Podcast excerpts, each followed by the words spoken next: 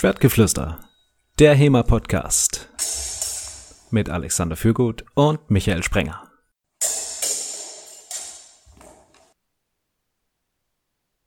Hallo zusammen zu einer neuen Folge Schwertgeflüster. Dieses Mal wieder mit einem Gast zum Thema, was bedeutet es, ein Ritter zu sein. Dieser Gast wurde bereits in der Folge mit Nick Kraus ein bisschen angekündigt. Ich äh, erzähle erst, was er so gemacht hat und dann, wer es war. Ähm, unser Gast heute hat bereits 98 mit HEMA angefangen. Er hat sich mit Fechtbüchern beschäftigt, ist quasi ein Urgestein der Szene, ist Reiter mit Reitausbildung an der Hofreitschule Bückeburg, gibt Reitunterricht, macht auch Rossfechten, hat auch einen Harnisch seit 99, ähm, macht auch Harnischfechten zu Fuß und zu Pferde. Er ist professioneller Tjoster, er war professioneller Hemaist und Tjoster bei der Royal Armory, veranstaltet das Harnischfechten-Symposium bei sich im Garten und das Rossfechten-Symposium und ist dazu noch Tango-Tänzer mitten in der Mitte Deutschlands in Lauchröden. Heute die Folge mit Arne Kötz. Äh, Kutz, sorry. Arne Kutz. Hallo Arne. Hallo. Lauchröden ist ein gutes Stichwort. Ähm, ich bin dieses Mal sehr investigativ geworden. Ich war sogar beim Arne zu Besuch. Äh, ein sehr schönes, sehr schönes Gelände. Und Lauchröden, wer das nicht kennt, das ist in Thüringen in der Mitte von Deutschland. Das ist alles relativ ländlich. Und jetzt haben wir da so jemand, der, wie ich gerade aufgezählt habe, eine durchaus beeindruckende Vielfalt von Hobbys hat, die viel auch mit Pferden und mit Kämpfen zu tun haben und ist so äh, ein Niederländer mitten in Deutschland. Arne, was denken die Leute in Lauchröden so über dich und was du da tust? Ach, äh, ich glaube, dass ich das alles schon schon mal witzig finde. Also hier in, im Dorf gibt es tatsächlich, tatsächlich ein bisschen eine, ähm, ja, eine, eine Tradition, um sich mit Mittelalter auch ein bisschen zu beschäftigen, weil direkt übers Dorf ist eine Burgruine und da ist schon seit Jahren, ist eigentlich seit die Wende, glaube ich, äh, haben sie schon ein Burgfest und so weiter. Also das Dorf ist relativ so Mittelalter begangen. Und deswegen, ach ja, das ist nett. Also halt, passt schön rein. Es ist aber ja nicht irgendeine Burg, die da über einem Dorf steht, sondern das ist, hat ja auch einen Bezug zu deinem Haus, zu deiner Wohnung. Oder zu deinem Hof vielmehr. Ja, ja, genau. Also das, ähm, derjenige, der da gewohnt hat im 16. Jahrhundert, hat mein Haus gebaut, weil die, der nicht mehr in Burg wohnen wollte. Im ganz kurz. Also ähm, erste Erwähnung ist 1527, glaube ich. Äh, und deswegen, das, äh, das ist auch ein, ein Haus, was bei einem Lane gehört hat und deswegen, ja, also eine räterliche Wohnung und äh, da bin ich dann gelandet. Jetzt habe ich eine ganze Liste an Dingen aufgezählt, wo natürlich schon ein bisschen die Frage war, nach welchem davon ich dich als ersten frage. Jetzt habe ich mich für Lauchröden entschieden. Manche würden sagen, eine gewagte Entscheidung. Aber was von den, also wo würdest du denn sagen, wo legst du deine Schwerpunkte drauf aktuell? Ähm, naja, also im Moment bin ich natürlich sehr äh, insolviert in, in, in das Reiten, in das historische Reiten. Ähm, meine Tätigkeit als, als Reitlehrer ist aber auch eigentlich aus dem berittenen Schwertkampf gewachsen. Und äh, das ist auch eigentlich, äh, das Josten und berittene Schwertkampf ist auch eigentlich der Grund, dass ich eingeladen bin, äh, schon vor fast zehn Jahren, äh, um in Hof, äh, bei der Hofreitschule in Bückeburg äh, zu lernen. Und das hat mir natürlich ganz viel weitergebracht, reiterlich. Und das ist jetzt mein geschäftlicher Schwerpunkt, aber ich habe mir immer auch äh, beschäftigt äh, mit äh, Ritterturniere, die ich organisiert habe, mit Josten mache ich immer noch beruflich nebenbei. Äh, das ist aber nicht mehr so das, das Schwerpunkt. Und dann natürlich äh, der, der, der Schwertkampf, ja, das kann ich hier daheim äh, machen nach, äh, nach Bedarf. Und äh, das mache ich dann natürlich auch sehr viel. Also mein, mein Hauptfokus in der HEMA-Szene ist hau hauptsächlich jetzt berittenes äh, Fechten und eigentlich auch noch Rüstungskämpfe. Du hast jetzt auch schon angesprochen, damit verdienst du dein Geld, ähm, also als Reitlehrer jetzt, oder? Mhm. Ja, eigentlich hauptsächlich. Das ist im Moment das große Teil, ja. Okay. Äh, das ist aber jetzt nicht das Einzige, was du ja beruflich auch gemacht hast, sondern eben auch das Tjosten. Äh, kannst du uns da mal einen Einblick geben, wie wird man professioneller Tjoster? ja, es war damals noch ein bisschen leichter. Äh, aber da gab es noch nicht so viele Leute mit Rüstung. Also ähm, man wird hauptsächlich gefragt, denke ich. Also man fängt an, man muss ja was zusammenbringen, man muss Rüstung, Reiten und die äh, ja, Fähigkeiten mit der Lanze eigentlich zusammenbringen. Und die Fähigkeiten mit der Lanze sind dann teilweise noch das leichteste. Also wenn man so ein bisschen reiten kann und sich ein bisschen so in die in die Szene so ein bisschen ja, beschäftigt, zum Beispiel mal als Knappe mitgeht und so weiter, wird man ganz schnell gefragt. Fast immer ist da eigentlich ein Bedarf früher gewesen. Und deswegen bin ich so in diesen üblichen äh, historische Jost-Szene reingekommen und die übliche Szene, die habe dann ganz lange mit Balsa-Lanze gearbeitet. Das heißt, es ist so ein Lanze mit so einem Stück am Ende, wo, wo ein Balsa reingesteckt wird, ein Stock. Der soll aber äh, brechen statt die gesamte Lanze. Und das haben wir lang, ganz lange gemacht und dann irgendwann habe ich mir mal überlegt, wir wollen es mal echt machen. Also mit, mit einer Lanze, das ist einfach ein Kieferbaum mit Stahlspitze und so weiter. Und das haben wir dann eingeleitet äh, nach einer Veranstaltung in äh, Australien. Und äh, da haben wir das einmal versucht und dann habe ich das hier in Deutschland auch äh, angefangen und damit ist es so ein bisschen so verbreitet. Also deswegen gibt es dieses historische Josten seit so 2010 äh, ungefähr. Das heißt, also um das jetzt für unsere Hörer nochmal zusammenzufassen, ihr seid da wirklich wie im Mittelalter unterwegs, nehmt so eine Lanze mit einer Stahlspitze äh, unter den Arm, setzt euch auf Pferde in voller Rüstung, reitet aufeinander los und äh, versucht eben jetzt am eurem Opponenten die Lanze zu brechen. Richtig. Und das sind auch Lanze, die genauso gemacht worden sind, so wie die Originale. Also ich habe mir in Wien äh, äh, Originale angeguckt zum Beispiel. Das ist auch ein, ein Baum, das ist nicht aus einem Brett gemacht oder sowas. Diese konische Form ist der Baum selber. Also man nimmt quasi die Rinde ab und dann muss man natürlich die Stahlteile da drauf fassen. Aber sonst ist das eigentlich nur ein getrockneter Baum. Okay, also ihr reitet mit, äh, entschuldige, mit Bäumen unterm Arm aufeinander zu. das ist, was sie damals auch gemacht haben. Und wir haben uns dann schon geeinigt, dass wir im Endeffekt äh, in etwa die leichteste Lanze, die wir historisch verantworten könnte, haben wir genommen. Die meisten Lanze, die noch vorhanden sind, sind ein bisschen später, sind ein bisschen maximilianisch und das sind teilweise Riesenbrummer. Also wird es auch ein bisschen bescheuert. Also ähm, äh, erst dann wird es ein bisschen bescheuert, ne? Da, davor noch nicht. Also äh, und äh, deswegen aber dann äh, eine genommen, die einige Maße scheint auch äh, die das Kaliber zu haben, was man im Mittelalter auch genommen hatte. Und wenn du jetzt sagst, äh, das sind die leichtesten, von was reden wir hier? Wie lang sind die Lanzen und wie schwer sind die? Ähm, die von uns, die sind dann irgendwann auch wieder auf allerkürzte ungefähr zurückgekommen, weil wir die auch noch transportieren müssen. Also die sind 3,40 Meter, aber Originale gehen bis 4,20 Meter oder sowas. Also die sind recht lang. Ähm, und die Dicke, die haben wir bis 80 Millimeter gehabt. Also das ist schon, aber die, die laufen zu, ne? Also an die Spitze sind die natürlich viel dünner, wo die Kron, das Krönlein, diesen, diesen Stahlspitze, diesen drei Zack draufkommt, da ist der 30 Millimeter. Also das läuft dann, dann so zu. Aber wir haben schon Bruchstelle gehabt, da war der Lanze auf diesem Punkt, war der äh, 78 Millimeter dick. Also das ist schon eine ordentliche Stange. Und was wiegen die? Oh, äh, gute Frage. Ich glaube, mit alles drauf und dran sind die dann zwei, zwei Kilo zehn oder zwei Kilo dreißig oder drei, 2,3 äh, oder sowas. Das ist so, so, so eine Frage, die wir uns wenig stellen, weil was eigentlich am allerwichtigsten ist, ist, wie, wie schwer die Spitze ist. Weil das mhm. ist so viel weiter weg. Das ist an so langen Arm, dass eigentlich der, der Totalgewicht von die Lanze ist kaum interessant. Äh, aber zum Beispiel, wenn ich äh, eine äh, Stechkrone habe von 250 Gramm oder von 300 Gramm, äh, die 300 Gramm kann ich vielleicht kaum noch bewegen. Also das ist schon so ein Idiot großes Unterschied. Also deswegen es, sind, sind das so, so Sachen, das hat man mal gewogen und keiner interessiert das eigentlich in die ganze Szene, wie es ein Ding wiegt. so ein bisschen das. Und Kannst du das nochmal zusammenfassen, was genau Tjosten, was das Ziel davon ist? Weil man kennt das ja vielleicht aus Film und Fernsehen oder halt von eher fantasylastig angehauchten Mittelaltermärkten ähm, oder Filmen. Was ist das Ziel davon tatsächlich historisch? Was ist das Ziel, wie man es heute macht, wenn man es gut macht?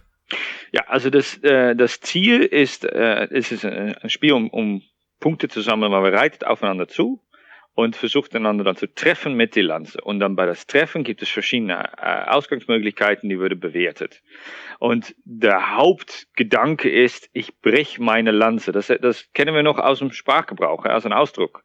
Eine Lanze breche für jemand oder sowas. Ne? Also das ist eigentlich das Ziel. Aber es gibt viele Möglichkeiten, was dann passieren kann. Und das ist alles aufgelistet in Punkten. Jemand konnte runterfallen. Dann musst du dich richtig Mühe geben. Aber das kann sein.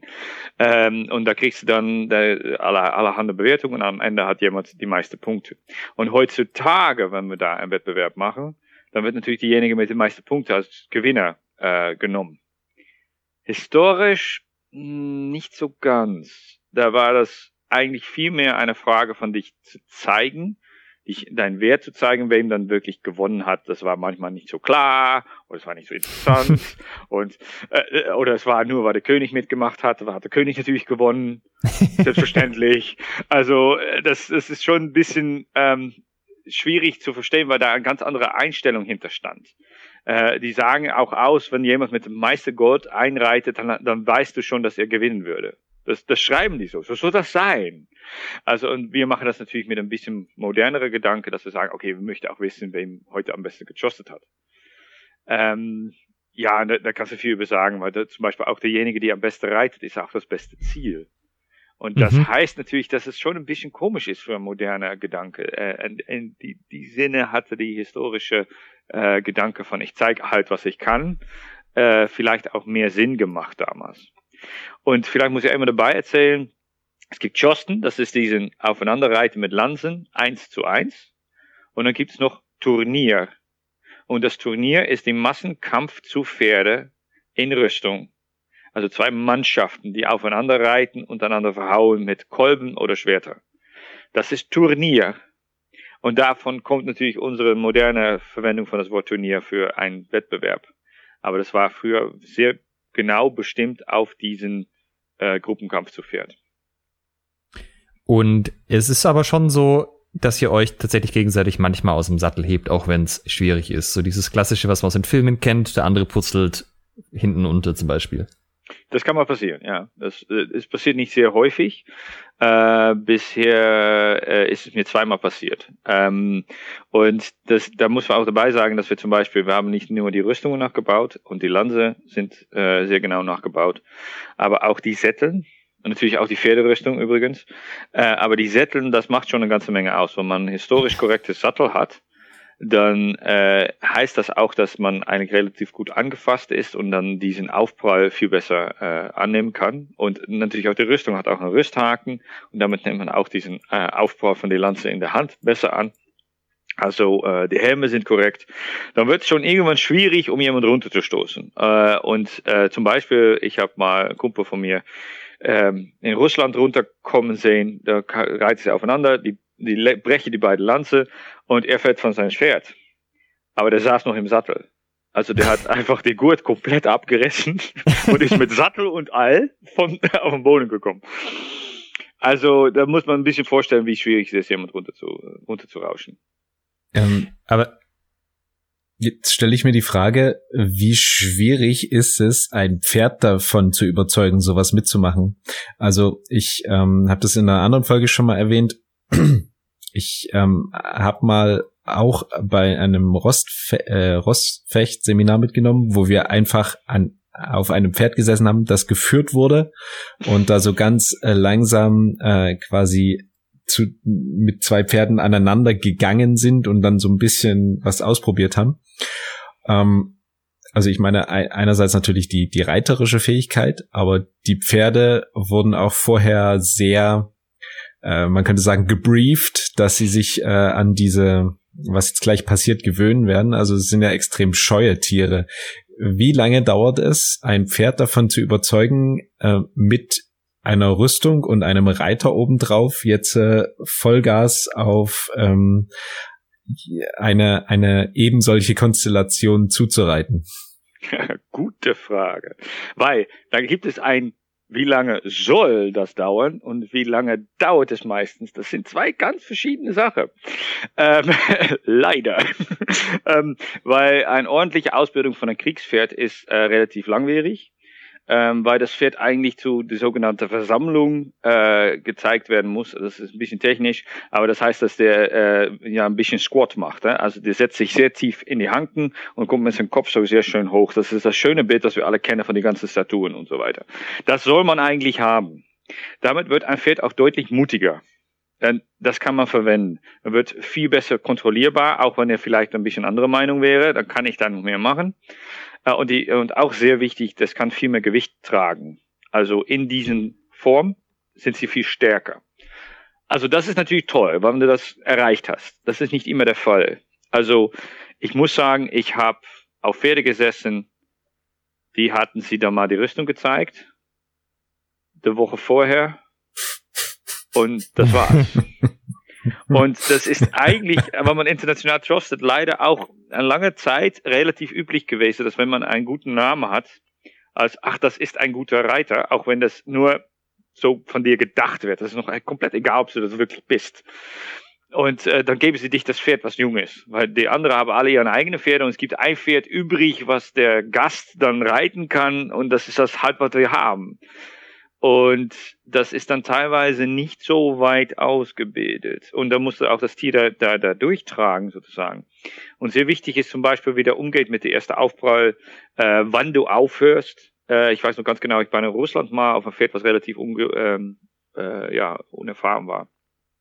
Und dann habe ich äh, Mitte in der in der Show habe ich gesagt, okay, ich habe eigentlich nur zwei Anritten, aber ich lasse das mal sein, äh, weil das Pferd hat super funktioniert und das war, das war seine erste Veranstaltung und ich denke, ich, ich schicke ihn jetzt weg mit einem gute, gutes Gefühl. Und es hat sich auch bewährt, weil der Rest des Wochenende konnte ich einfach so weiterreiten, weil das Pferd hat dann gespeichert, das ist alles toll. Und danach war es kein Thema mehr. Und die anderen, die sind natürlich weitergegangen, weil ja, jeder wollte doch seine Anritte reiten, weil das wurde erwartet. Und die sind die Pferde dann am Ende sehr, sehr schwierig geworden, weil die auch super heiß werden. Also die, die wissen auch, was kommt.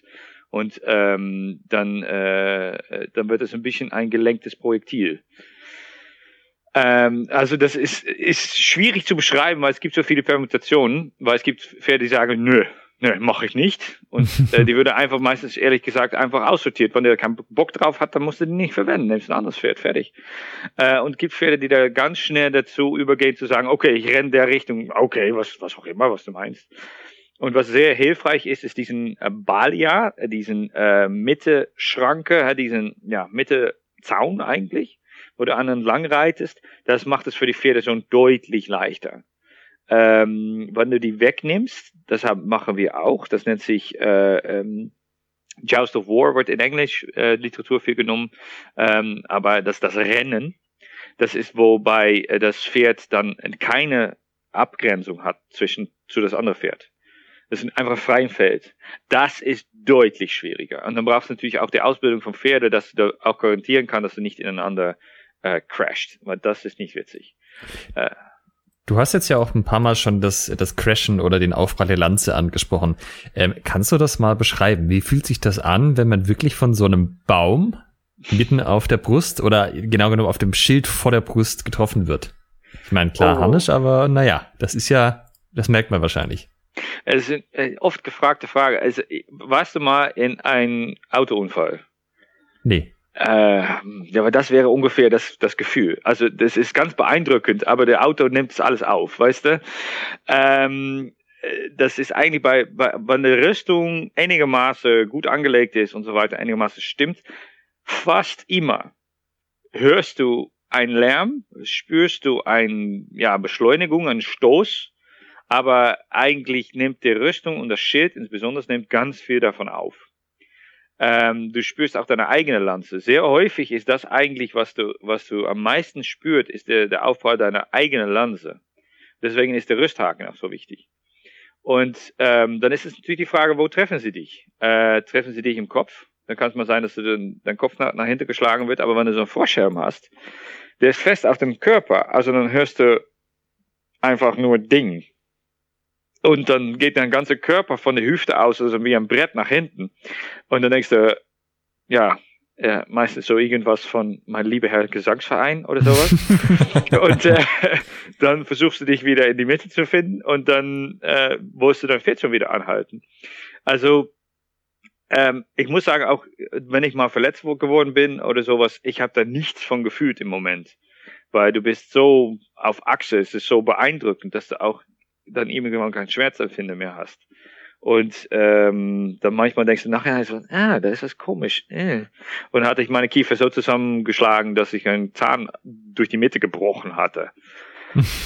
hatte ich am Anfang nicht gemerkt. Also das war einfach, äh, ja, ich weiß nicht, wie ich das sonst beschreiben soll, aber es ist, ähm, die Zeit geht sehr langsam. Also Ich finde das interessant, dass du das als allererstes mit einem Autounfall vergleichst, weil das wäre jetzt auch das, was ich mir als Laie gedacht hätte. So, das ist wie wenn dich ein Auto trifft. Aber Autounfälle sind ja typischerweise Dinge, die man nicht freiwillig, äh, in die man sich nicht freiwillig reinbegibt in solche Situationen. Aber du machst das ja.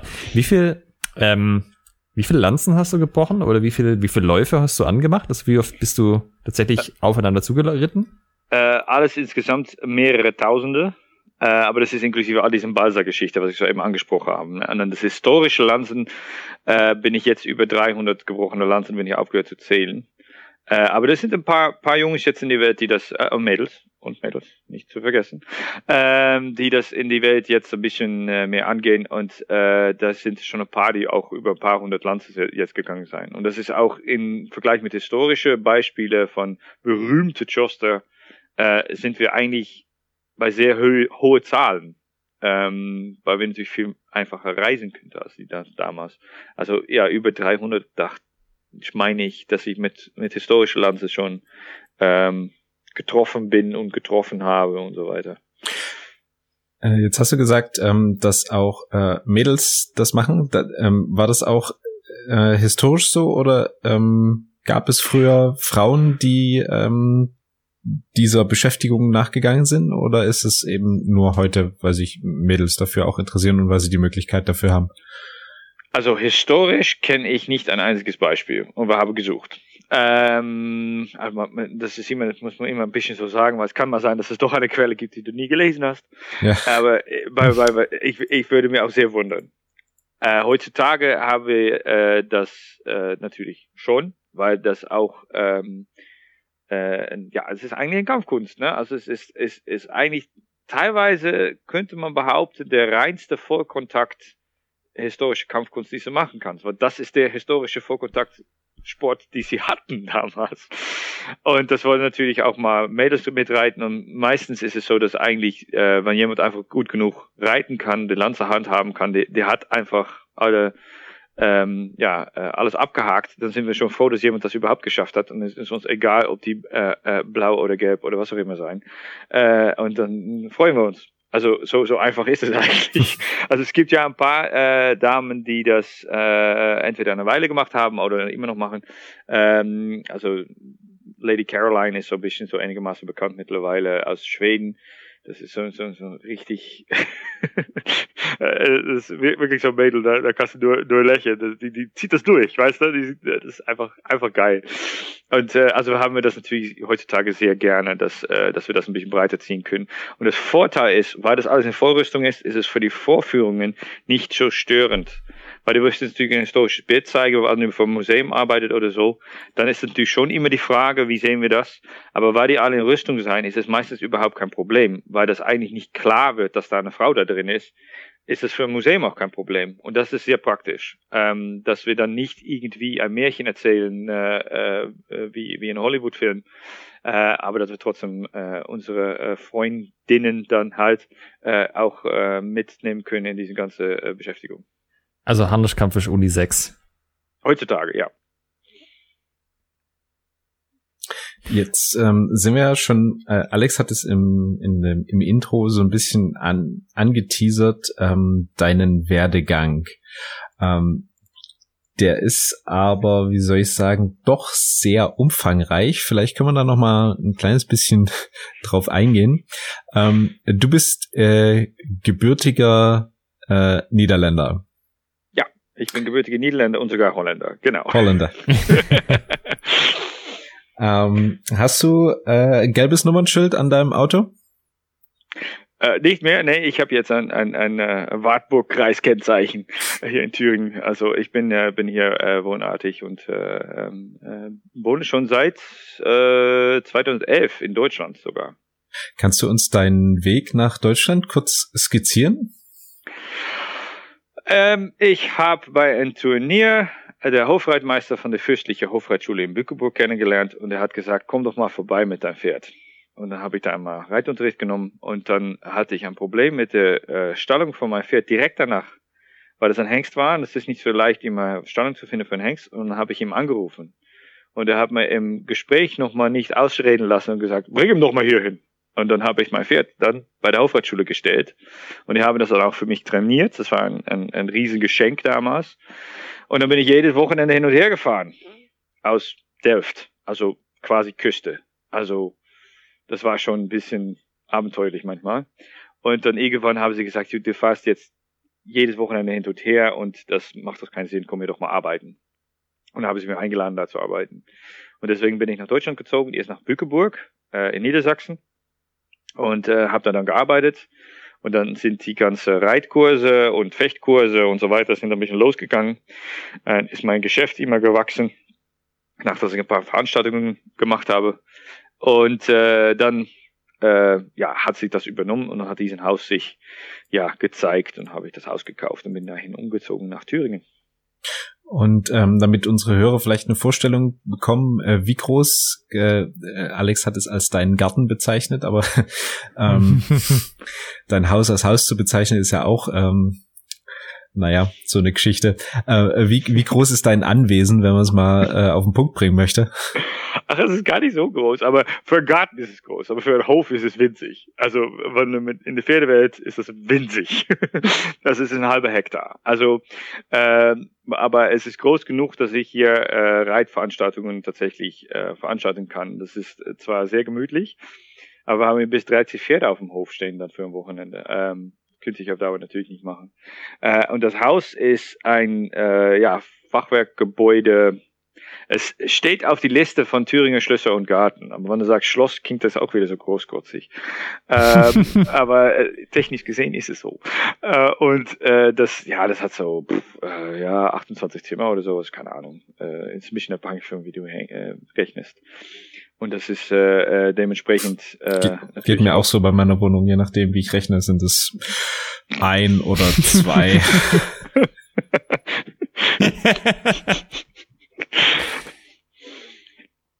Ja, also das äh, deswegen habe ich dann, äh, dann hier die äh, die Möglichkeit geschafft, auch mal zu sagen, okay, dann kann ich vielleicht auch mal was äh, organisieren hier und so weiter. Dann muss man so, ein so ein Haus auch beleben. Äh, also ich sage immer, das steht schon 500 Jahre her. Ich habe es nach 50 Jahren, dann irgendwann bin ich auch tot und dann geht es auch wieder weiter. Und ich muss es eigentlich nur in der Zwischenzeit verwalten äh, und deswegen muss das ein bisschen leben.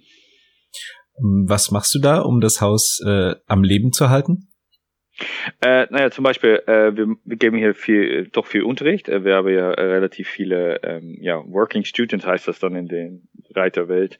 Es Leute mal für langere Zeit äh, mit Pferde auch nach meinem Haus kommen und dann äh, die, die Reiterei lernen, das Fechten lernen. Wir tanzen noch ein bisschen nebenbei, um das alles ein bisschen so zu verbinden. Und dann haben wir natürlich die Veranstaltungen, äh, das äh, Rossfechten-Symposium und das Harnischfechten-Symposium. Das machen wir eigentlich beide jährlich. Äh, und dann kommen Leute zusammen, um sich auszutauschen über diese zwei Aktivitäten, also Rüstungskämpfe oder berittene Kämpfe. Äh, mit Vorlesungen und Workshops und äh, gemütlich zusammen sein und essen und so weiter natürlich auch. Und äh, äh dann äh, lade ich auch äh, Sprecher ein aus der ganzen Welt und so weiter. Und ähm, äh, ja, das wird eigentlich gerne angenommen. Aber da kommen auch Leute aus der ganzen Welt dahin. Es ist auch so, ähm, ich jetzt schon bei ein paar Fechtern daheim und habe da zum Beispiel bei Events übernachtet. Und es gibt so den Typ Fechter, der hat halt irgendwie eine Wand oder eine Stelle in der Wohnung, da wird das ganze, der ganze Krempel aufbewahrt, hat vielleicht irgendeine Ecke, da stehen die ganzen Schwerter, vielleicht hängen die auch an einer Wand. Dann gibt's so die nächste Stufe von Fechtern, die hat dann halt in jedem Zimmer irgendwie so ein bisschen Zeugs rumstehen. Ähm, also bei uns in der Wohnung ist es so, bis auf in der Küche hängen überall Schwerter an der Wand äh, und in der Küche nicht in dem Badezimmer, weil uns irgendwann sonst die Wände ausgegangen sind und wir nicht die, das Zeugs alles unterbringen konnten. Und bei Arne ist es aber so, du findest keinen Raum, der keinen direkten Bezug hat zum Fechten, äh, zum Reiten oder zu irgendwas anderes. Äh, Arne, ich habe das Gefühl, du bist ja nicht so ein Casual, sondern du bist ja, du lebst das wirklich. Wenn du das so meinst. Ja, Gott, ich, ich, ich habe da natürlich auch mal geguckt, was kann ich mit den Räumen machen. Ich habe ein, ein Rüstungszimmer eingerichtet, dass ich mein ganze Gerödel loswerde und ich habe ein, eine Bibliothek, aber das ist natürlich auch für die ganze Reitbücher. Das ist auch für meine Arbeit. Ich muss ja äh, etwa etwa 100 Vorträge im Jahr halten bei die ganzen Kursen über Reiz, äh, ja, Theorie.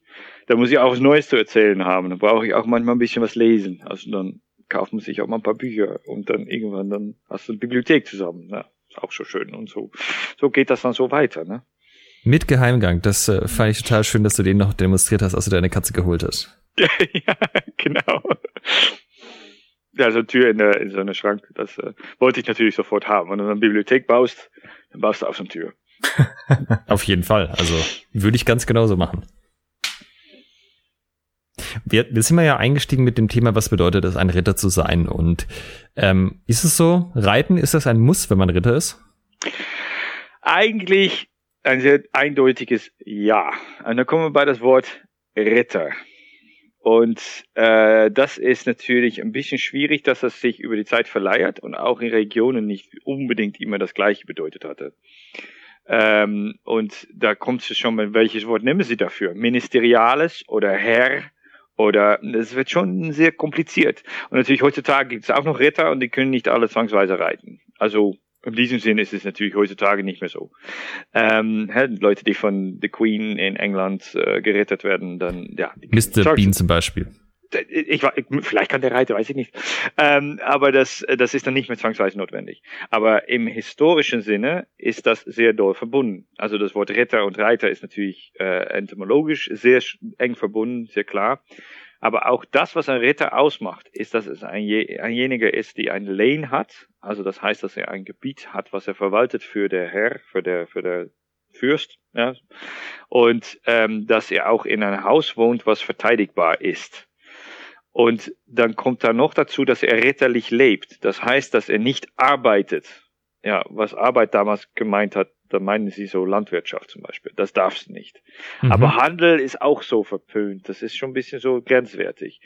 Und äh, solche Sachen werden dann als nicht ritterlich gesehen. Du musst eigentlich quasi in der Verwaltung von, von das Land sein. Du darfst zum Beispiel schon ähm, Richter sein oder sowas. Solche Sachen würde dann schon gemacht und damit bist du dann im Diensten von den Fürst und deswegen nicht arbeiten. Und ähm, das, das sind eigentlich so die, die Sachen, die zusammenkommen in, das, in einen Ritter. Und von der Ritter wird erwartet, dass er auch Kriegsleistung gibt. Und dabei wird ganz klar gesagt, dass er mit äh, ein bestimmtes Zahl Pferde ankommen muss und als berittene, gerüstete Reiter ähm, ja, arbeiten kann. Aber das ist meistens auch ein Führer von einem Kontingent, relativ kleines, aber ein Kontingent normalerweise. Aber da wird schon ein bisschen verschwommen, das verändert sich immer. Und ähm, das ist dann das Wort Ritter. Und dann gibt es noch äh, Wörter wie Gewappnete oder auf Englisch wird, sieht man sehr häufig Man at Arms. Und das ist Typen in einer Rüstung. Punkt. Das kann jeder sein, wer sich so eine Rüstung leisten konnte. Ähm, also das, äh, das ist dann zum Beispiel ein Ritter oder der Sohn von einem Ritter, eine Knappe. Äh, oder jemand, der halt nicht wirklich adlig war, aber trotzdem äh, auf dem Pferd gesessen hat und eine Rüstung angehört. Und die reiten teilweise alle Steigbügel an Steigbügel und wenn du die auf dich zureiten kommt, dann weißt du nicht be bestimmt, wem dich jetzt absticht mit seiner Lanze, ob der jetzt einen Titel hatte oder nicht. Das weißt du nicht genau. Okay, und was gehört dann alles zu den Dingen, die ein Ritter können musste? Also Reiten ist jetzt ein ziemlich, ziemliches Ja. Äh, oder auch ein, ein Gewappneter, ein Man at Arms. Ich nehme mal an, äh, kämpfen können als äh, an sich war auch nicht schlecht. Ja, also der, der Standard-Ausbildung wird mal beschrieben. Es gibt natürlich einmal die Parsonal Letters, die wurde sehr häufig als Muster genommen, dass sie auch wirklich bei jemand anders in die Lehre geht, ja, als Kind ist, ist ein bisschen undeutlich, wie Standard das jetzt war, aber das wird schon erwähnt. Ähm, äh, aber was, was erwähnt wird, ist, dass zum Beispiel auch schon sehr früh, dass du reiten lernst, weil ein ähm, Ritter oder Fürst damals hatte eigentlich gereist. Die waren fast immer unterwegs. Entweder um jemand anderes zu treffen oder nach ein anderes Anwesen zu gehen und so weiter. Also das, das ganze Familie, die ist ständig am Reisen. Also muss das Kind auch mitreisen und deswegen mitreiten. Also die fangen an mit Reiten, aber ein bisschen nur nach 15 reiten. Wie Und früh ist sehr früh? Da reden wir hier von drei Jahre, vier Jahre, zehn Jahre?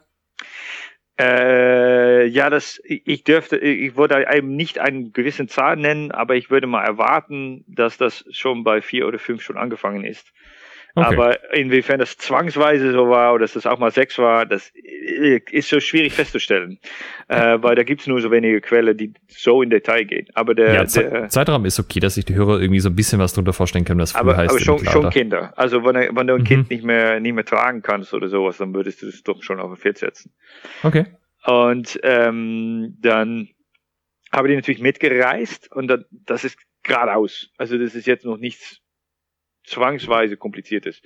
Und dann wird das so ein bisschen so ab 16, meine ich jetzt auswendig, ähm, dass die anfangen wirklich grundsätzlich Reitkunst oder Reiterei wirklich zu lernen auf bessere Pferde und auch wirklich zu sagen, okay, jetzt sollst du mal ein bisschen ordentlich reiten lernen. Und das machen sie dann noch vor Jahren. Und es geht dann auch mal locker um drei Jahre, dass sie lernen zu reiten auf ausgebildete Pferde dann.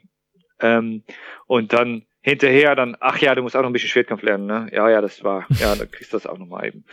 Und äh, das, so wird es eigentlich beschrieben in die Quelle. So wird es auch äh, mit, mit Bildchen abgebildet, dass es eigentlich am Ende noch mal ein bisschen Schwertkampf kam.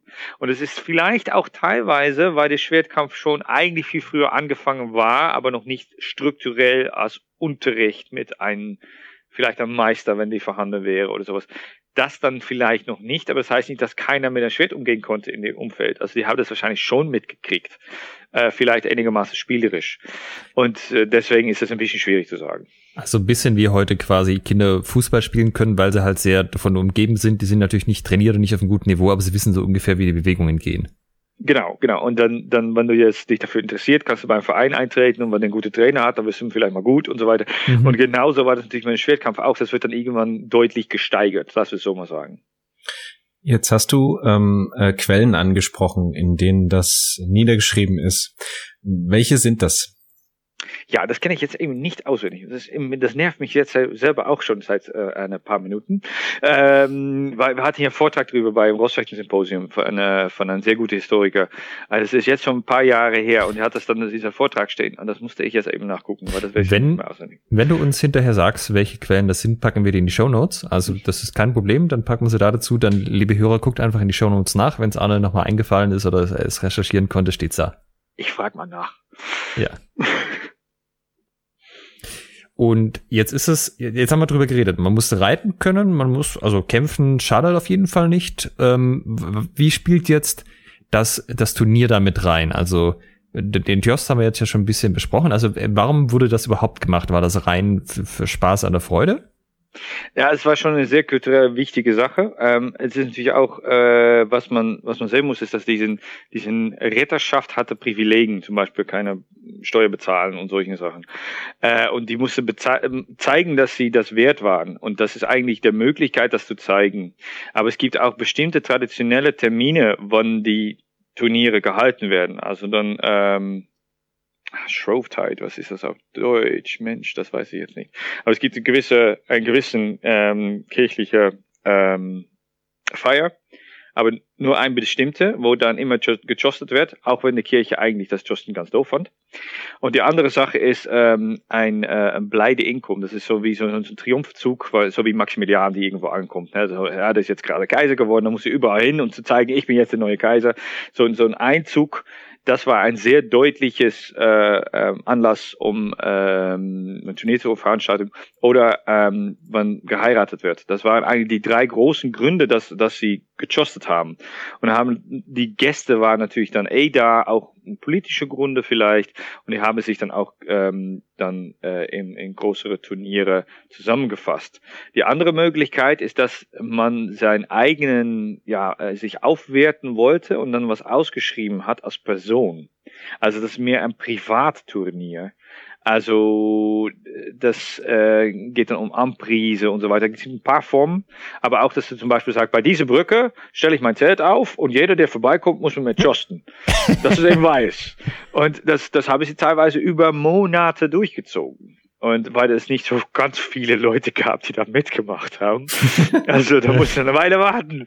Und äh, so, so solche Sachen haben sie schon äh, äh, ja, die, die gibt es durch die Geschichte, gibt es ein paar von solchen Versionen. Ist auch ein bisschen regional. Also, war das jetzt, war das jetzt irgendwie Vorbereitung für den Kriegsdienst? Also hatte das eine militärische Anwendung? Ja, eindeutig.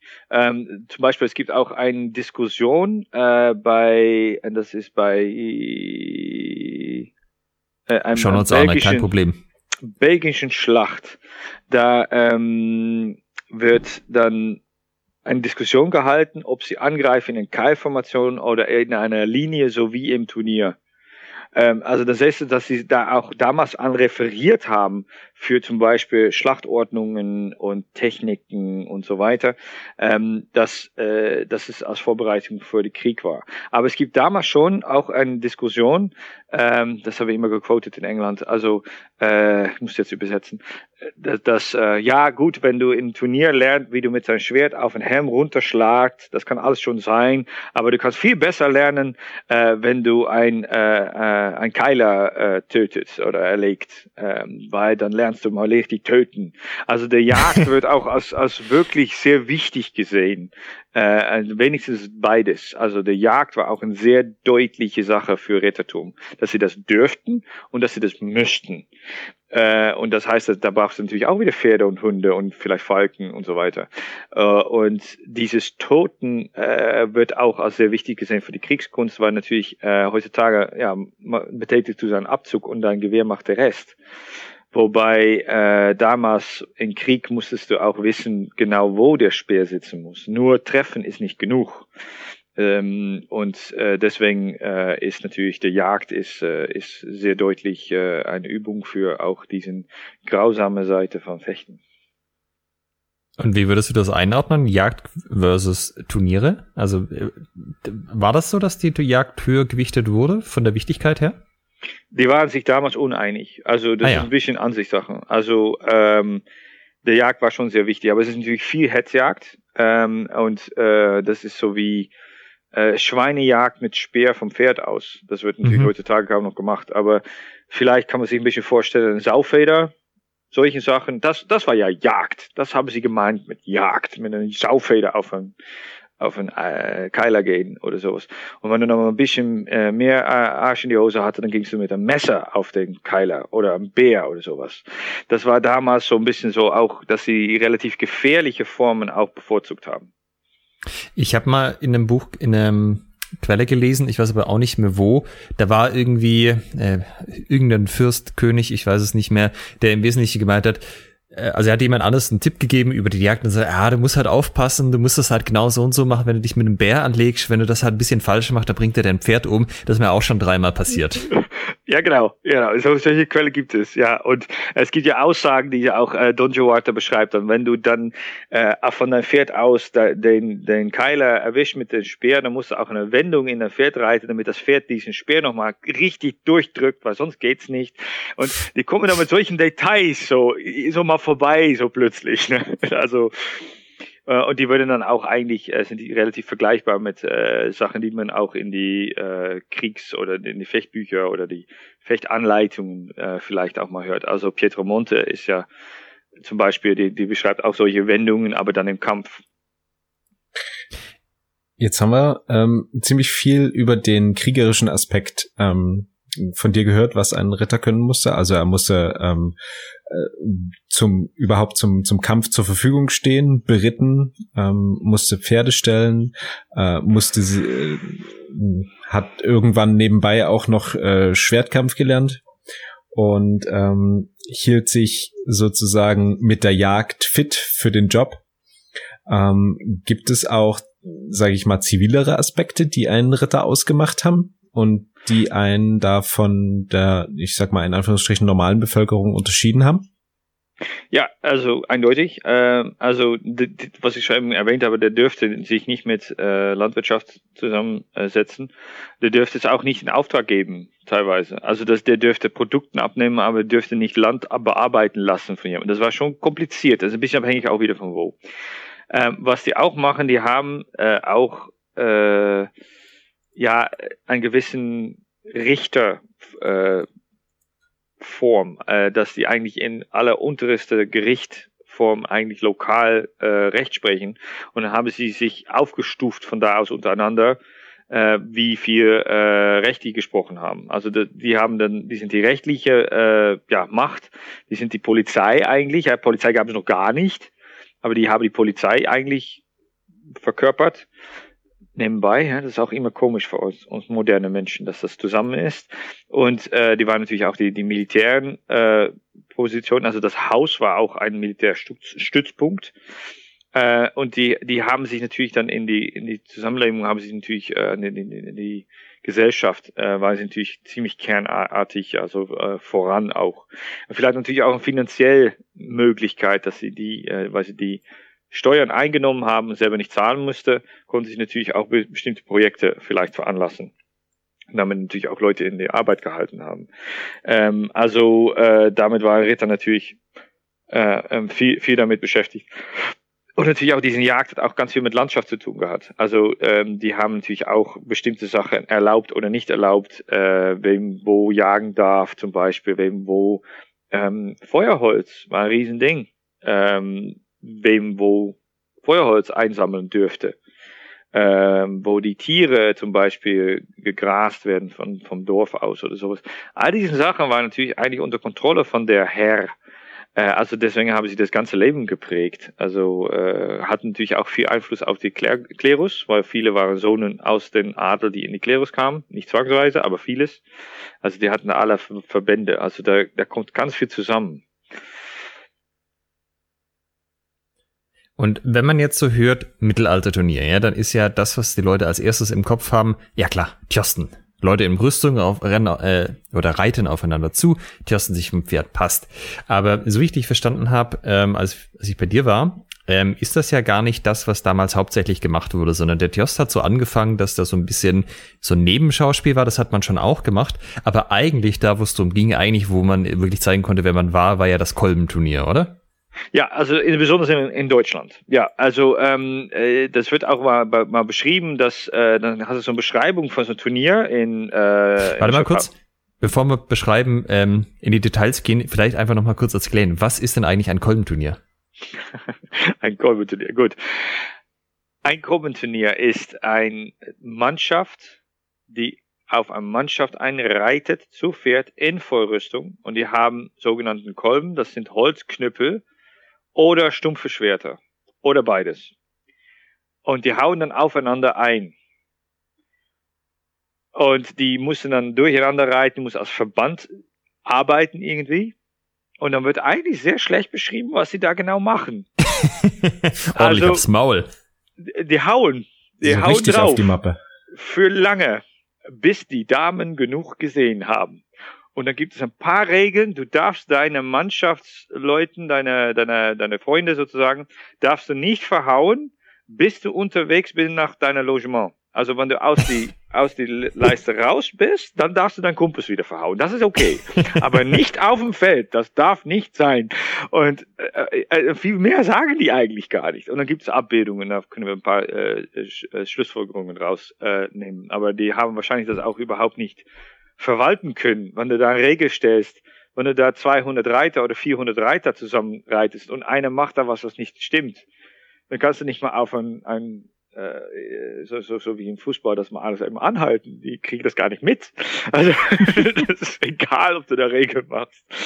Also des, dementsprechend, also es war äh, schon der Gedanke, dass man einander nicht ermördet, aber damit war es ungefähr getan. Also die haben, die sagen so über die äh, äh, über die äh, Taille rüber darfst du eigentlich überall draufhauen. Das war eigentlich so erlaubt.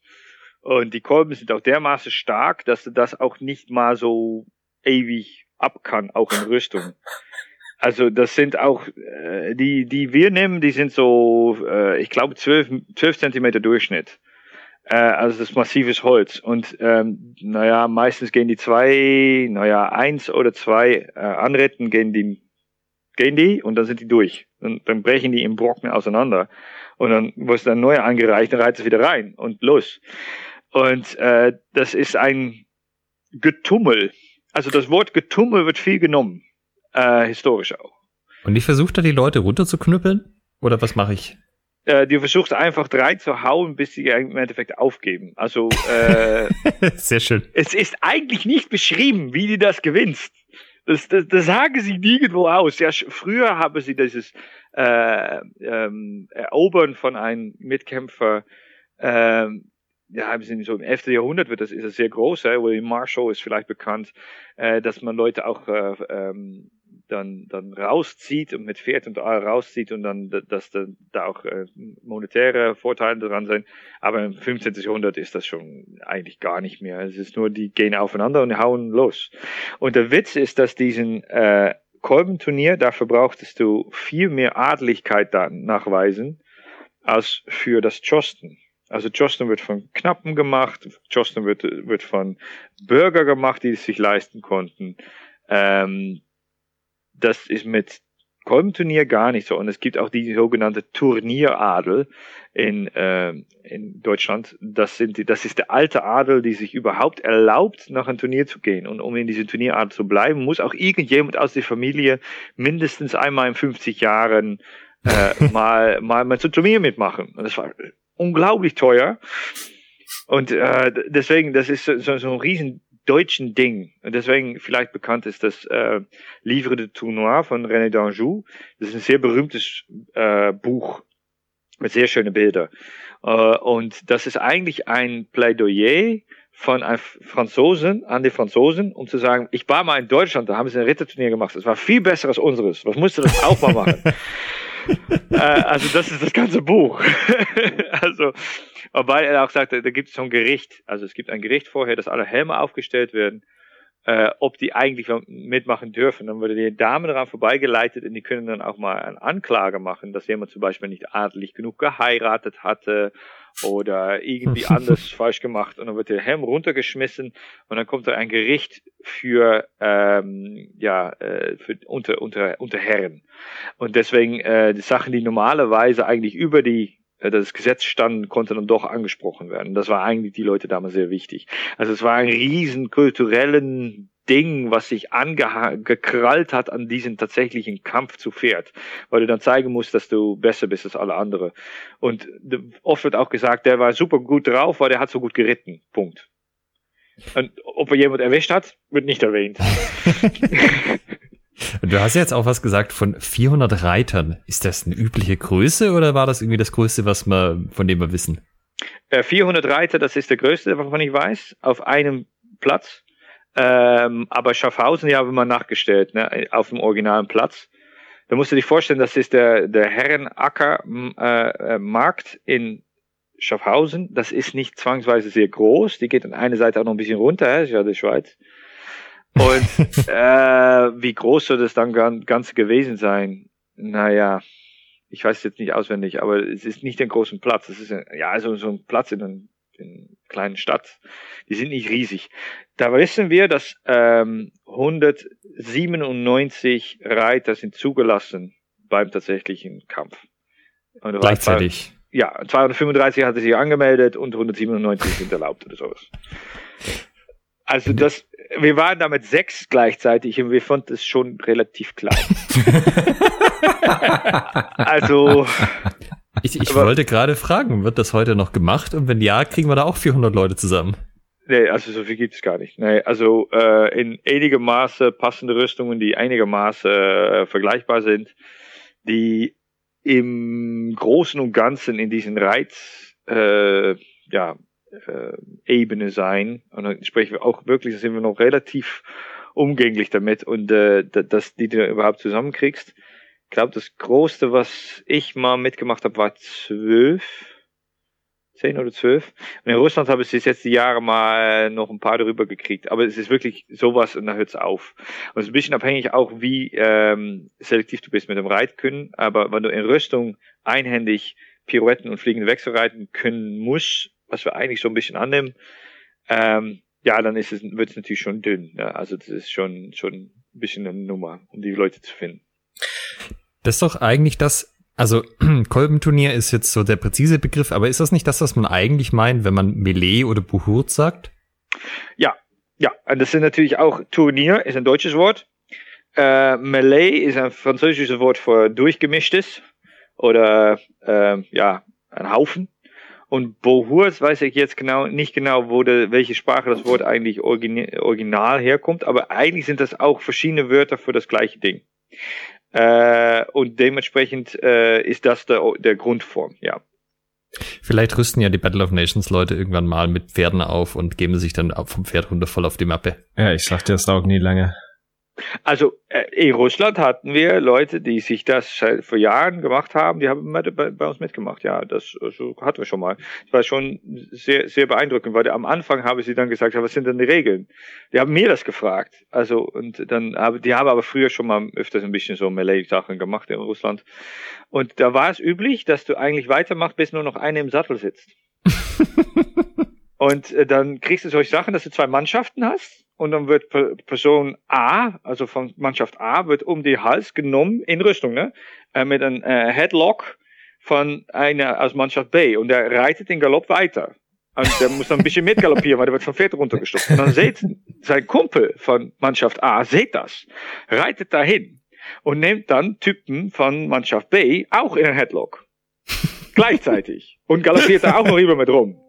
Und äh, äh, dann äh, von, von da aus äh, ähm, hast du dann, dass der, äh, dass das teilweise das sind Züge gewesen von vier Leuten gleichzeitig, die so wie eine Mühle durch diesen Ding galoppiert sind, auch mit Geschwindigkeiten. Also ja, äh, machen die schon, machen die schon. Ja, also gibt es da Videos von, die wir verlinken können? Das klingt ja großartig. Äh, es muss ein Video geben, aber das ist schon, ach, muss ich nachfragen. Ja, also da gibt es bestimmt ein Video. Also. Recherchieren wir. Ja, genau. Investigativ. ähm, jetzt haben wir das Thema äh, Reiten und Fechten, was ich ja, mhm. ähm, wir, du hast ja im, im, Vorgespräch erwähnt, dass sich das auch schon gewissermaßen ein bisschen beeinflusst. Ähm, und die dritte Komponente Tanzen. Mhm. Ähm, kannst du vielleicht nochmal erklären, wie die drei Sachen miteinander in Verbindung stehen? Und was das mit Ritterlichkeit zu tun hat? Ja, also das Einfachste ist natürlich Körpergefühl. Also du brauchst für alle drei brauchst du Körpergefühl und das erklärt sich dich was über dein Körpergefühl äh, über alle drei. Ne? Also das ist das, das einfache Antwort. Ähm, aber es ist auch historisch schon verbunden gewesen, insbesondere so äh, Barock. Periode, dann, dann gibt es auch Akademien, wo man das lernt. Also Reiten, Fechten, Tanzen, dann vielleicht Mathematik und Theologie oder sowas. Das war dann das akademische Programm. Also in diesem Sinne ist dieser Verband schon sehr alt. Ähm, aber äh, Reiten und Fechten war natürlich, äh, wenn man die Fechtbücher anguckt, dann gibt es in den meisten ein äh, berittene äh, Abschnitt, äh, vielleicht auch ein berittener Abschnitt in und ohne Rüstung ähm, und so weiter. Also in diesem Sinne ist das Verband äh, relativ äh, klar und man merkt auch, dass man auf eine andere Art und Weise anfängt zu, zu fechten zu Pferd und dass das nützlich ist für zu Fuß und vice versa. Ähm, tanzen, was ich dann selber mache, ist argentinische Tango. Und das ist ein Tanz, der eigentlich hauptsächlich handelt um Führen, also das Führen von der Tanzpartner. Und das ist in diesem Sinne interessant, dass das auch äh, sich äh, sehr doll auf die äh, auf die Reiterei bezieht, wie man eigentlich ein Pferd führt, statt äh, ja mobbt eigentlich. Also man kann relativ leicht lernen, wie man ein Pferd verhaut, bis es irgendwas macht, was man soll. Aber dieses Pferd wird dich sofort verlassen, äh, wenn es wichtig wird. Ähm, und es geht natürlich um, dass ein Pferd äh, viel subtiler ähm, reitet, damit das Pferd das auch gerne macht und äh, wieder macht und so weiter. Und äh, das ist natürlich ein bisschen komplizierter, aber desto interessanter, ähm, dass das Pferd aus den, ja, der Sitz des Reiters, Körpermitte des Reiters eigentlich alles sofort mitmacht. Und um das zu verstehen, ist Tanzen sehr, sehr, sehr praktisch, weil man es dann selber mal spürt, wie es ist, so gelenkt zu werden, zum Beispiel. Äh, du hast gesagt, dass das Reiten zu Pferd, das ähm, äh, beziehungsweise das Fechten zu Pferd, das Fechten zu Fuß beeinflusst und ähm, andersrum. Kannst du das ein bisschen näher ausführen? Was hat das für Einflüsse? Also das erste, was mir immer im Kopf springt, ist, dass man äh, super aggressiv sein können muss. Ich glaube, das war richtig. Also du musst äh, äh einen Angriff ansetzen und dann auch sagen, jetzt bleib ich vorwärts gehen, äh, egal was kommt. Und das ist zu Pferde sehr wichtig, weil selbst wenn du einen Schritt aufeinander zureitest, äh, du kannst nicht mal anhalten, einen Schritt zurück machen, wieder reinspringen, was, was man im Fechten natürlich relativ üblich macht. Das, das geht ein bisschen aus dem Fenster raus. Das wird irgendwann super schwierig. Ähm, und damit hast du dann eine ganz andere Herangehensweise. Wie stelle ich eigentlich meine fechterische äh, Attacke auf? Ähm, dann sprich, ähm, dass du zum Beispiel reinkommst in einen Hau, um zu sorgen, dass du überhaupt einen Stich setzen kann und dann kommst du sofort im Winden und von da aus im Ringen und dann von da aus nochmal einen Hau auf dem, aus äh, wenn du daran vorbeigehst. Diesen Ablauf hört sich vielleicht bekannt an. Ähm, das wird natürlich auch buchstäblich erwähnt im Fußkämpfer, aber warum kommen die dazu, so ja eigentlich aggressiv reinzugehen? Dieses ganze Durchlaufen, dieses ganze ähm, zu Köpfe und zu Leibe, hä, tiefe Ziele statt dieses äh, auf die Hände zielen von Entfernung. Das wird echt nicht so betont in die frühe ähm, Quellen und äh, das ist relativ selbstverständlich, wenn man sich einmal auf ein Pferd setzt, warum sie das so eingestellt haben. Äh, weil man eigentlich eine gewisse Vorwärtsbewegung ist vorgegeben und selbst in Schritt ist das schon so viel schneller, als du dann zu Fuß gewohnt wäre. Also das ist eine Sache, wie ich Kraft aufwende von meiner Hüfte, wie ich meine Hüfte überhaupt bewege, wie meine Körperhaltung, wie wichtig das eigentlich ist. Ähm, das ist, sagt natürlich ganz viel aus, auch wie ich äh, fechten soll, wie ich zum Beispiel da aus besser ringen kann äh, und solche Sachen, dass ich äh, vielleicht auf äh, Armlänge noch ein bisschen mehr Kraft in die Hände habe, um zum Beispiel ähm, ein, ein Ringen anzufangen oder sowas. Ähm, das kann äh, viel zu tun haben, wie ich meine Schultern, wie ich meine Hamstrings und wie ich meine Becken verwende, wie ich meine Hüftgelenke verwende. Und das wird zu Pferd äh, ad nauseum durchgeprüft von das Pferd sozusagen. Ähm, deswegen ist der, der Körperhaltung, kriegt man ganz andere äh, ja, Gefühl für. Ähm, wir hatten ähm, einen, einen, noch einen weiteren Aspekt, ähm, den du erwähnt hattest, und zwar du magst keine Competitions, so diese HEMA-Competitions. also für mich persönlich ist es nicht so interessant. und das hat, hat ein bisschen mit zu tun, dass diese Ritterturniere natürlich sind äh, vieles auch Wettbewerbe gewesen. Und es sind auch äh, Wettbewerbe, die teilweise ordentlich ausgeschrieben sind und äh, Meisterschaften in verschiedenen Art und Weisen. Ähm, ja, da gibt so ein äh, so ein Preis, die ausgeschrieben ist von äh, Elisabeth II. Also wirklich von der englischen Königin ausgeschrieben. Und die habe ich auch mal gewonnen und so weiter. Und das sind dann ordentliche Wettbewerbe. Und das heißt dann auch, dass da zum Beispiel auch Wetten laufen.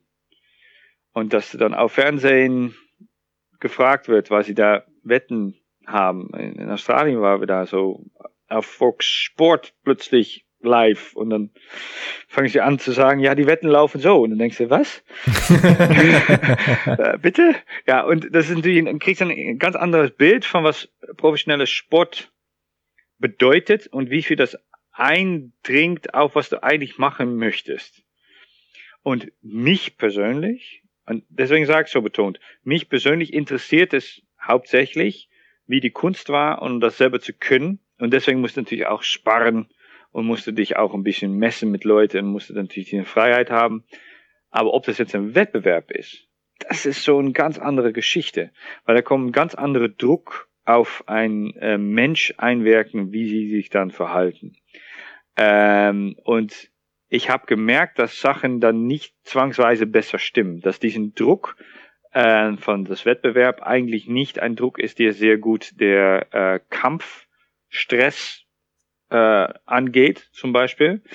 Ich finde das komplett verschieden, wenn man sich da mal mit äh, ähm, äh, bösartige Geschichte äh, in die Welt auseinandersetzt, mit tatsächlichen Kampf, dann ist ein Wettbewerb wirklich was anderes. Also wenigstens in meiner Erfahrung. Also das Adrenalinpegel ist nicht irgendwie vergleichbar. Äh, also in diesem Sinne bringt es mir persönlich nichts. Und die andere Sache ist, dass man sieht zum Beispiel diesen äh, Vielfalt von Techniken, die wir so äh, alle geübt haben, äh, aus Quellen rausgeforscht haben und so weiter, die wir dann mal prüfen wollen. Da bleibt so wenig von übrig. Äh, weil es gibt ein paar, wo du ganz gut mit Punkten scoren kann und ein paar, womit du jemand quasi gut umbringen kann und noch viel lieber dich selber schützen kann ähm, äh, das setzt du vielleicht mal schon eine Bedrohung, aber eigentlich bist du dabei, selber nicht verhauen zu werden. Und diesen Techniken verschwinden so unglaublich schnell in viele Wettbewerbe. Und das habe ich selbst schon viel erlebt. Auch äh, Fußkämpfer haben natürlich auch oft dabei bei diesen Ritterturniere, auch wenn die, äh, das sind tatsächliche Wettbewerbe dann gewesen. Und dann, dann merke ich auch, dass ich anfange selber Taktik zu machen zum Gewinnen Und dann interessiert es mir noch so wenig. Und ich fange da selber schon mit an. äh, also, äh, da gibt es so äh, paar Sachen, dass ich zum Beispiel relativ, äh, relativ gut mit Streitachs spielen kann und so weiter. Und dann hast du mal so, so ein Hau auf so einen Helm gesetzt, der mal so richtig sitzt und so weiter. Und danach dann machst du bei der letzten ähm, äh, Kampfstück, dann machst du einfach nur so, so, so einen Stich mit der, mit der, mit der Cue von der, von der Pollax in, in, im Gesicht, weißt du, weil er so schnell ist. Und dann sind sie dann nicht mehr auf Bedacht, weil es nicht steigert, wie sie es gewöhnt sind. Und solchen Spielchen, klar gehört das auch zum Kampf, ja, schon, aber irgendwie ist da ein, diesen Wettbewerb Gewinnergefühl und kämpferische, ähm, verlässliche Strategie sind zwei verschiedene Sachen. Und das ist, deswegen finde ich es selber manchmal ein bisschen nicht so meins. Und ähm, dass man zum Beispiel auch, wem gewinnt dann?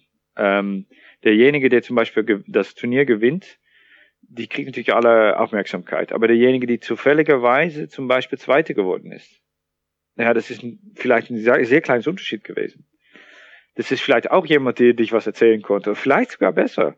Äh, es gibt auch zum Beispiel Momente, dass ich, insbesondere im Kampfkunst und so weiter, muss auch ein bisschen aufeinander passen. Dass auch irgendwann denkt, naja, ich konnte das jetzt noch durchdrücken, aber es ist dann doch ein bisschen zu gefährlich. Dann lass ich dich mal durchkommen, weißt du? Äh, dann, dann denkst du, naja, du warst so gut unterwegs, gut, Hut ab, hast du geschafft, du hast gewonnen. Und das gehört auch ein bisschen zum Kampfkunst, dieses Hut ab Gefühl. Und das verschwindet so schnell, wenn da ein Wettbewerbgefühl kommt. Dieses wirklich eindeutig äh, Respekt füreinander, wenn du eine Waffe in die Hand hast. Auch wenn es nur eine stumpfe Waffe ist oder nur ein Feder oder so. Trotzdem ist es eine Waffe. Und ähm, dieses Gefühl, miteinander zu kämpfen statt gegeneinander, ist mir eigentlich sehr, sehr lieb. Ähm, bei, insbesondere bei diesen Chossen und so weiter, dann sprechen wir schon über relativ gefährliche Waffen. Und dann legst du so quasi dein Leben in die Hände von deinem Gegner. Und dann gehört ein gewisser Respekt dazu. Und ähm, deswegen ist dieses Gefühl von, von Wettbewerb für mich ja so, äh, ja, da bin ich ein bisschen ambivalent. Was soll man sagen? Mhm. Ja, das ist interessant. Also, dass du jetzt auch sagst, dass man da sein Leben reinlegt. Ähm, Generell ist es eine interessante Perspektive, weil du das natürlich halt aus anderen Kontexten gemacht hast, eben auch, wo es tatsächlich um ähm, ja, auch ein bisschen über deine berufliche Karriere ja auch ging, weil wenn du natürlich eine gute Figur auf den Turnieren machst, ist halt die Wahrscheinlichkeit, dass man dich für alle möglichen Sachen bucht, auch wieder höher. Und das ist ein anderer Anreiz, als wenn ich sage, naja, ob ich jetzt auf dem Treppchen stehe oder nicht, ist halt irgendwie. Also ich kann mir das gut vorstellen, dass das Stresslevel dann nochmal ein anderes ist und das Anreizlevel. Ja, Eindeutig, ja. Und du hast auch irgendwann das Gefühl von, ähm, was ist wichtiger, ähm, jetzt am Punkt zu scoren oder äh, nichts falsch zu machen. Und ähm, ja gut, da gibt es gute Beispiele in der Reiterei, aber das, ich weiß nicht, inwiefern euch das alles vorstellen kann. Von einem sehr berühmten Reiter, sogenannter äh, Caprillich Stiel, ist auch nach ihm genannt. Und das ist ein Springreiter und der konnte, äh, der hat eine ganz andere Art und Weise geritten, was eigentlich die ganze Reiterei seit heute noch prägt, äh, bis heute noch prägt. Aber der Mann ist äh, sehr gut Spring Springturnier gegangen, wenn er auf dem Pferd geblieben ist. Dann hat er immer gewonnen. Aber der ist auch die Hälfte von der Zeit runtergefallen. das weiß keiner mehr, weißt du? Aber der hat alles auf alles gesetzt zu gewinnen. Also der hat auch viel Risiko genommen zu gewinnen. Und deswegen war es damals so, so eine riesen Diskussion. Ja, aber du kommst doch weiter über den Sprung. Der, das, das, der Gau springt höher. Das ist deutlich besser, mehr Performance. Eindeutig. Eindeutig wirklich viel mehr. Aber ist das jetzt wirklich irgendwas, was wir alle anlernen wollen, wenn die damit viel, viel schneller vom Pferd fallen? Und dann auch übelst, ne? Also wirklich übelst. Und ähm, ist das der Sinn der Sache? Und das ist dann wieder das Wettbewerb, das steht in der Regel, du kommst rüber oder du kommst nicht rüber. Punkt. Ob du runterfällst, ja gut, dann bist du disqualifiziert, aber sonst hast du eh nicht gewonnen, also egal. Also in diesem Sinne ist das eine ganz andere Herangehensweise, eine Strategie, die eigentlich im tatsächlichen Leben nicht übertragbar ist. Und das dann doch übertragen worden ist, weil das Wettbewerb das quasi vorgegeben hat. Das ist so ein Beispiel, ja, wenn du die Reiterei kennst, dann kann man das sich ein bisschen vorstellen. Aber das ist so, der, das Wettbewerb prägt so der Aktivität. Und wenn man mit Pferde arbeitet, mit Tiere, dann wird Wettbewerb noch mal ein bisschen heikler, war dann irgendwann, dann strapaziert der Pferd auch mal ein bisschen mehr, um zu gewinnen. Und das ist natürlich nicht so ethisch. Sind die Sachen eigentlich gefährlich, die du machst? Äh, naja, äh, das ist Ansichtssache natürlich. Ja? Also Gefahr gibt's überall und immer. Und dann ist die Frage, was ist eine akzeptable Risikogrenze? Und äh, das ist äh, teilweise Ansichtssache. Teilweise haben wir uns natürlich auch über die Jahre ähm, bestimmte Risiken waren wir uns gar nicht klar, bis dann mal was passiert ist und als wir gedacht haben, oh, da müssen wir was machen. Was ist das zum Beispiel? Ähm, naja, zum Beispiel äh, Rüstungstechnik äh, hat sich sehr gesteigert, weil wir viel historische Rüstungen herstellen heutzutage. Wirklich deutlich viel, viel besser. Und ähm, zum Beispiel Seeschlitzen und äh, auch wie die Helme auf den Kopf passen, dass du nicht mehr äh, prall durch den Helm im Kopf kriegst. Ähm, es gibt viele Beispiele, auch wie die Handschuhe sind. Ähm, das einen Rüsthaken hat. Ich habe mein äh, Armgelenk 15 Mal gebrochen, weil ich keinen Rüsthaken haben dürfte bei der Arbeit. Äh, 15 Mal am gleichen Tag, also oder 15 Mal nacheinander an unterschiedlichen Gelegenheiten? Das, es war unterschiedliche Gelegenheiten, aber ich habe es einmal geschafft, dass ich äh, vier Tage geschossen hatte und wirklich sehr viel, sehr hart getroffen habe. Und dann irgendwann ging meine Hand nicht mehr zu am vierten Tag. Und dann musste ich da zu dem Kommentator reiten und sagen, äh, da, da geht irgendwas nicht mehr. Äh, ich zum, zum Krankenhaus habe sie geröntgt und habe sie gesagt, ja, diesen kleinen Knochen in ihren Armgelenk, das ist wahrscheinlich gebrochen, aber das können wir noch nicht sehen. Aber was haben sie dann gemacht? Und ich so, ja, gearbeitet, wieso?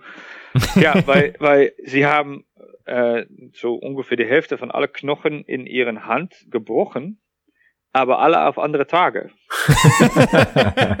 Ähm, das war dann über das Wochenende, habe ich immer wieder einen Knochen dazugebrochen, einen Joggen dazugebrochen, einen Knochen dazugebrochen. Und ich habe, ja, hat ein bisschen wehgetan, aber ja, jetzt nicht so, nicht so schlimm. Und äh, ich habe es einfach nicht bemerkt. Aber jedes Mal, äh, ja, dann habe ich so zwölf oder vierzehn Mal äh, richtige Prall drauf gehabt und dann habe ich zwölf äh, oder vierzehn Mal hintereinander was auch was gebrochen. Aber das Armgelenk an sich hat sich über die Jahre mehrmals ähm, sehr, sehr kaputt gemacht. Und äh, deswegen kommst du dann auf solchen Zahlen. Und das hat zu tun gehabt, dass wir die Rüsthaken nicht ordentlich verwendet haben. Und dass da ein paar äh, führende Leute auch in der, mein, mein Chef damals in der Arbeit bei der Royal Army, das einfach äh, gedacht hatte, dass das gefährlicher wäre, das zu verwenden, als das nicht zu verwenden. Und es hat sich herausgestellt, dass er da mit schief saß. Aber es ist dann so Einschätzung, denn man muss eine Einschätzung machen. Also das kann man auch verstehen. Ne? Also, aber dann im Nachhinein wissen wir, dass der Rüsthaken deutlich viel besser ist. So wie sie es damals auch gemacht haben. Kannst also, Kannst du es äh, äh, an der Stelle nochmal erklären, wie dieser Rüsthaken funktioniert, was, wo der sitzt, was der macht? Ja, das ist wichtig. ein Rüsthaken ist so ein aussteckendes Ding äh, auf der Brustplatte äh, und ist ja ein Haken äh, und der steckt, steckt raus und wenn man die Lanze unter der Achsel legt, so, so in diesen klassischen Position, die man von den Rittern kennt, ja, diesen eingelegte Lanze, dann liegt er oben auf diesen Haken drauf dann hat der Lanze einen sogenannten Bausch. Und das ist ein Stahl- oder Lederring, der auf diesen Lanze gefestigt ist und der schiebt, wenn der Lanze dann über diesen Haken zurückschiebt unter der Aufprall, dann bleibt diesen Ring, diesen Bausch, der schlägt gegen diesen Rüsthaken. Und dabei geht dann die Kraft der Rückstoß in diesen Rüsthaken, damit in die Brustplatte und nicht mehr in das Armgelenk oder in die Schulter. Und äh, deswegen kannst du dich dann ein bisschen entspannter auch auf die Zielung äh, richten. Und du kriegst nicht, dass dein Armgelenk so irgendwie unter dein äh, unter deinen Achsel gefaltet wird, was nicht so ganz geht und dann macht es Knack. Ähm, also deswegen ist das, auf Französisch nennt sich das auch ein Arrêt de Cuirasse, also ein Stopper von, von das Cuirasse, von der, von der Rüstung. Äh, das, das, das ist der Anhalter sozusagen. Ähm, und deswegen ist das der, der Rückstoßmechanismus. Mhm. Ja, und ich habe auch in einem Vortrag von Tobias Capwell von der, äh, auch von der Royal Armories gehört, dass früher in der modernen Tjost-Szene hat man auch mit offenen Helmen sogar getjostet. Und dann ging, war über, irgendwann der Übergang da zu den Schallern, wo man quasi ein Kindstück hat und ein äh, Helmstück. Und er hatte dann noch diesen schönen Satz gesagt, dass er mal jemand getroffen hat bei so einem Schaller und dann ist dem quasi das Kindstück verrutscht vom Aufprall. His smile was never quite the same. Ja, das war Steve, ja, ja, ich war dabei. Äh, also, äh, da gibt es ein sehr, sehr beeindruckende Foto von, dass er die, diesen Treffer setzt. Das ist äh, wirklich so, so, so ein äh, Close-up auch. Äh, und er hat zum Beispiel mein Helm, das war auch Toby selber, äh, hatte mal von meinem Kopf abgeschlagen. Es ist einfach, der ist auch geflogen. Äh, das ist aber mehrmals passiert. Das hat ähm, Steve Hemphill aus Amerika hat das auch schon mal. Das war noch mal nicht ein, Sch meine war ein Schaller, aber der von Steve Hemphill war ein sogenannter Close Sally, wobei auch der Bart mit Stahl verbunden ist an der Helm. Also das geht um den ganzen Kopf herum und er hat das immerhin noch von seinem Kopf abgerissen gekriegt. Also geht. Ähm, und ich habe das mit, selbst mit meinem Froschhelm einmal fast gehabt. Aber dann war diesen Haube hat an meiner Nase noch gehängt und ist wieder zurückgefallen. Aber der, der hat äh, die ganze Aufhängung und das ist am, am Brustplatz vorne und hinten mit, mit ziemlich großen Schnallen festgeschnallt. Das hatte alles abgerissen. Und das ganze Ding kam schon von meinem Kopf, äh, war schon unterwegs. Und dann hängt da schon mal 10 Kilo an deinem Nacken plötzlich. Das ist ja auch sehr witzig. Aber ähm, ja, if brute force doesn't work, you're not using enough of it. das klingt alles schon so ein bisschen risikoreich, aber du meintest ja, es ist mit der Zeit sicherer geworden. Also man hat dann auch bessere Ausrüstung eingesetzt. Ja, also wir, weil wir auch, wenn wir die, die historische Landsliga sozusagen gestartet sind, da haben Leute natürlich deutlich mehr Respekt dafür. Weil dann, dann zeigst du auch mal, ja, das ist das Ding. Und dann, dann, dann sehen sie auch, das ist echt. Die haben nicht das Gefühl, ach, jemand hat da einen Balsar reingebaut und deswegen ist es alles sicher. äh, so viel sicher ist das auch wieder nicht. So groß ist das Unterschied alles wirklich gar nicht. Also gibt natürlich viel mehr Leute, die Buzzard schossen in der Welt, also ein paar hundert vielleicht. Ähm, schätze ich mal, das ist völlige Schätzung. Aber ähm, das ist immerhin noch relativ gefährlich. Also Balsa ist das stärkste Holz pro Gewicht der Welt bei Weitem. Also auch wieder so ein komisches Ding, was Leute sich nicht überlegen. ähm, und äh, damit, damit ist natürlich auch, dass du dich mal nochmal Gedanken machst, dass du eine ordentliche Rüstung brauchst, ordentliche Helm brauchst, ordentliche Sattel brauchst und so weiter. Dass das alles stimmen muss, ist natürlich viel mehr durchgeprägt worden in die äh, historische ja, Liga sozusagen. Und helfen wir einander auch damit und so weiter. Und es ist vielleicht auch ein bisschen leichter für Leute, um diesen Advice, diesen, diesen Ratschläge ähm, ja, ernst zu nehmen äh, und vielleicht nochmal komplett neue Rüstung anfertigen zu lassen, weil jemand sagt, ja, ich weiß nicht, ob das reicht. Und dann sagen Leute, okay, wenn du das meinst, dann mache ich eine neue Rüstung. und das ist bei Balsa nicht so zwangsweise der Fall, weil das ist natürlich eine teure Angelegenheit. Ja, wir bewegen uns jetzt auch mit rasenden Schritten auf das Ende des, äh, der heutigen Podcast-Folge zu. Wir hatten jetzt schon geklärt, es äh, gehört auf jeden Fall zum Rittertum dazu, reiten, äh, kämpfen, tanzen, jagen. Verwalten. Gibt's einen Aspekt? Äh, sorry? Verwalten. Ah ja, verwalten, genau. Ja, verwalten. Nicht ja, arbeiten. Nicht arbeiten. Haben wir jetzt noch einen ganz wichtigen Aspekt außer Acht gelassen? Ähm, ja, das was was natürlich, äh, denke ich, sehr viel vergessen wird, ist, dass ähm, die ähm, Kriege zum Beispiel sehr äh, reiterlich geprägt waren. Also damals war es so, dass wir eigentlich drei große Möglichkeiten hatten zum Kriegsführen. Also der Schlacht, das ist natürlich, wo alle an denken, beim Krieg im Mittelalter. Gibt es natürlich noch die Belagerung. Und da gab es deutlich mehr Belagerungen als Schlachten, weil Schlachten sind gefährlich, also es ist ein Risiko. Aber dann gibt es noch der Rüterorlog, also der, der, der Reiterkrieg. Und das wird eigentlich viel aus der Acht gelassen, weil da sind die, die Ritter dann so führend äh, dass man durch ein Gelände reitet und ähm, äh, ja eigentlich äh, so ein bisschen so Guerilla-mäßig ähm, äh, Patrouillen reitet und äh, Aufklärung macht, aber auch äh, zum Beispiel Ernte abbrennen und so weiter. Solchen, solchen Raids, also solche Angriffe durch das Gelände. Das wird sehr viel von Reiter gemacht und geführt von Rittern. Und deswegen war der Ritter so angesagt als ein äh, sehr wichtiges Teil des Heeres, ähm, weil die diesen Sachen so gut konnte ähm, und da auch viel die Hintergrund äh, geliefert habe für sowohl der Angriff als der Verteidigung. Ähm, weil also Ritter Rote, konnten besonders gut Felder anzünden, habe ich dich da richtig verstanden? Ja, genau.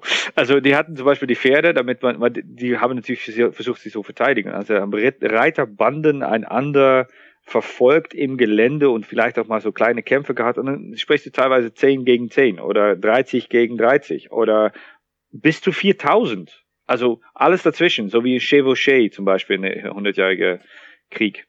Und äh, diese ähm, Verbände, die laufen auch natürlich auch mal immer wieder auf eine Burg. Und wenn jemand in einer Burg wohnt, statt in irgendeinem normalen Haus, dann kann so eine Bande diesen Burg nicht so mal angreifen. Also das ist auch ein Verteidigungspunkt in der Landschaft. Und besonders in Deutschland waren 20.000 Burgen in was wir heute Deutschland nennen. Äh, also das sind ganz viele. Also quasi jede drei Kilometer oder sowas hast du eine Burg. Und da wohnt dann nur ein Typen mit einem Sohn und ein Kumpel und die haben vier Pferde und das war's dann. Aber die haben schon eine Armbrust und wenn du da mit deiner Bande durch den Tal reitet, dann kriegst du schon mal einen Bolzen vor die Kopf.